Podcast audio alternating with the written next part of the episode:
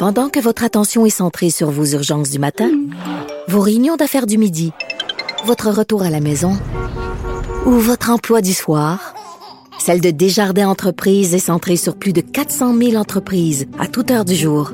Grâce à notre connaissance des secteurs d'activité et à notre accompagnement spécialisé, nous aidons les entrepreneurs à relever chaque défi pour qu'ils puissent rester centrés sur ce qui compte, le développement de leur entreprise. N'oublie pas l'anniversaire de Nicolas. Bonjour Nicolas Lachance, Bonjour Antoine. journaliste au bureau d'enquête euh, du Journal de Québec.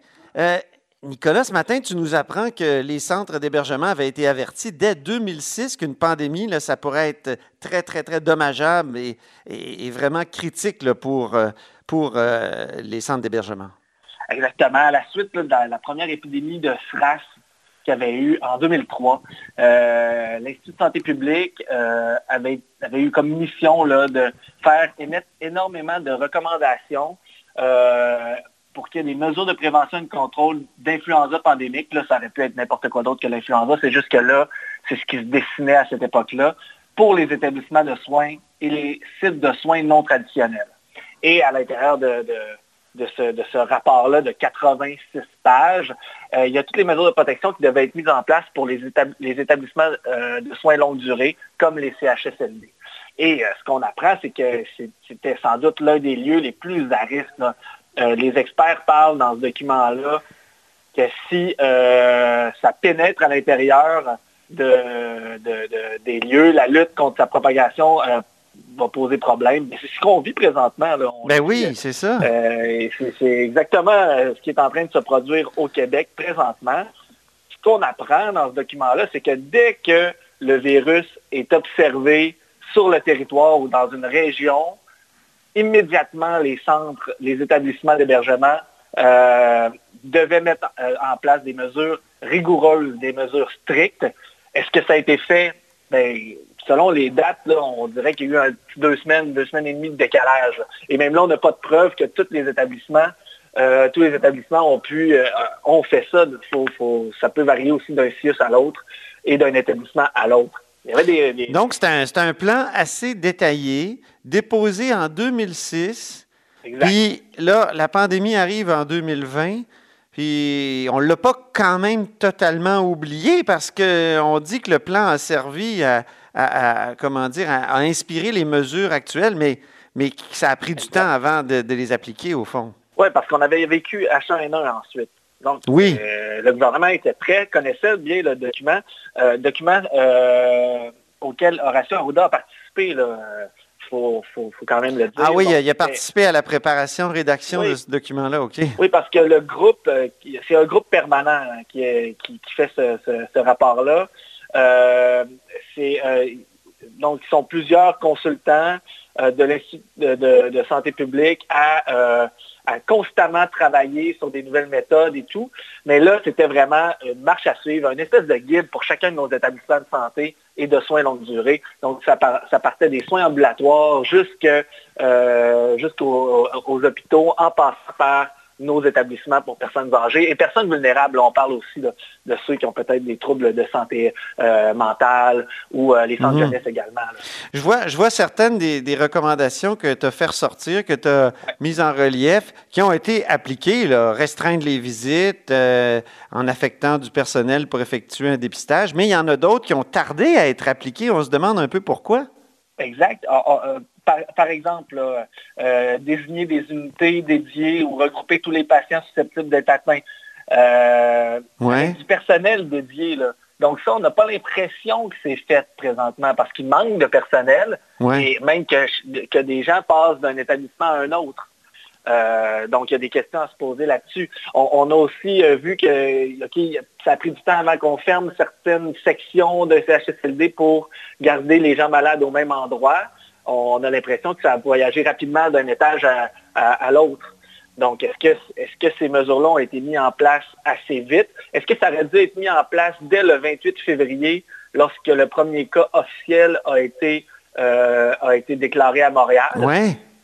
Ou on a. Puis euh, là, euh, c'est la question qu'on se pose. Est-ce qu'on a trop attendu? Est-ce qu'on s'est trop Euh, est-ce qu'on a attendu trop longtemps que l'OMS déclare, indique qu'il s'agissait réellement d'une pandémie? Mhm. Ou est-ce qu'on avait assez de renseignements avant pour voir venir le coup? Euh, c'est le 11 mars que l'OMS a déclaré la pandémie. C'est seulement le 14 mars qu'on a interdit pour les CHSLD les visites. Mais c'est seulement la semaine d'après, le 17 mars, où là, c'est les résidences privées qui ont, qui ont, qui ont, euh, qui, ont, qui sont aussi allés dans, ce sens-là. Donc, on dirait qu'il y avait une espèce de décalage et c'est parce que des employés se sont plaints, parce qu'on aurait dit que les CIUS euh, étaient un petit peu là, euh, entre deux chaises, attendaient oui, qu'on oui. dise quoi faire. Donc, on dirait qu'à bien des égards, les, les épidémies du du début du siècle, je dirais, là, les épidémies de, SRAS et de, H1N1 et tout ça avaient laissé pas mal de traces dans, les administrations publiques. On avait, on avait tiré des conclusions, mais on dirait que 2020, c'est arrivé trop tard et qu'on avait oublié un peu de, ces recommandations-là très importantes qui avaient été faites dans des rapports au début du siècle parce que je veux dire, moi, j'ai lu des choses de l'OMS aussi qui avertissaient du danger d'une pandémie déjà il y a une dizaine d'années, mais on dirait qu'on a oublié. Est-ce que c'est ton impression?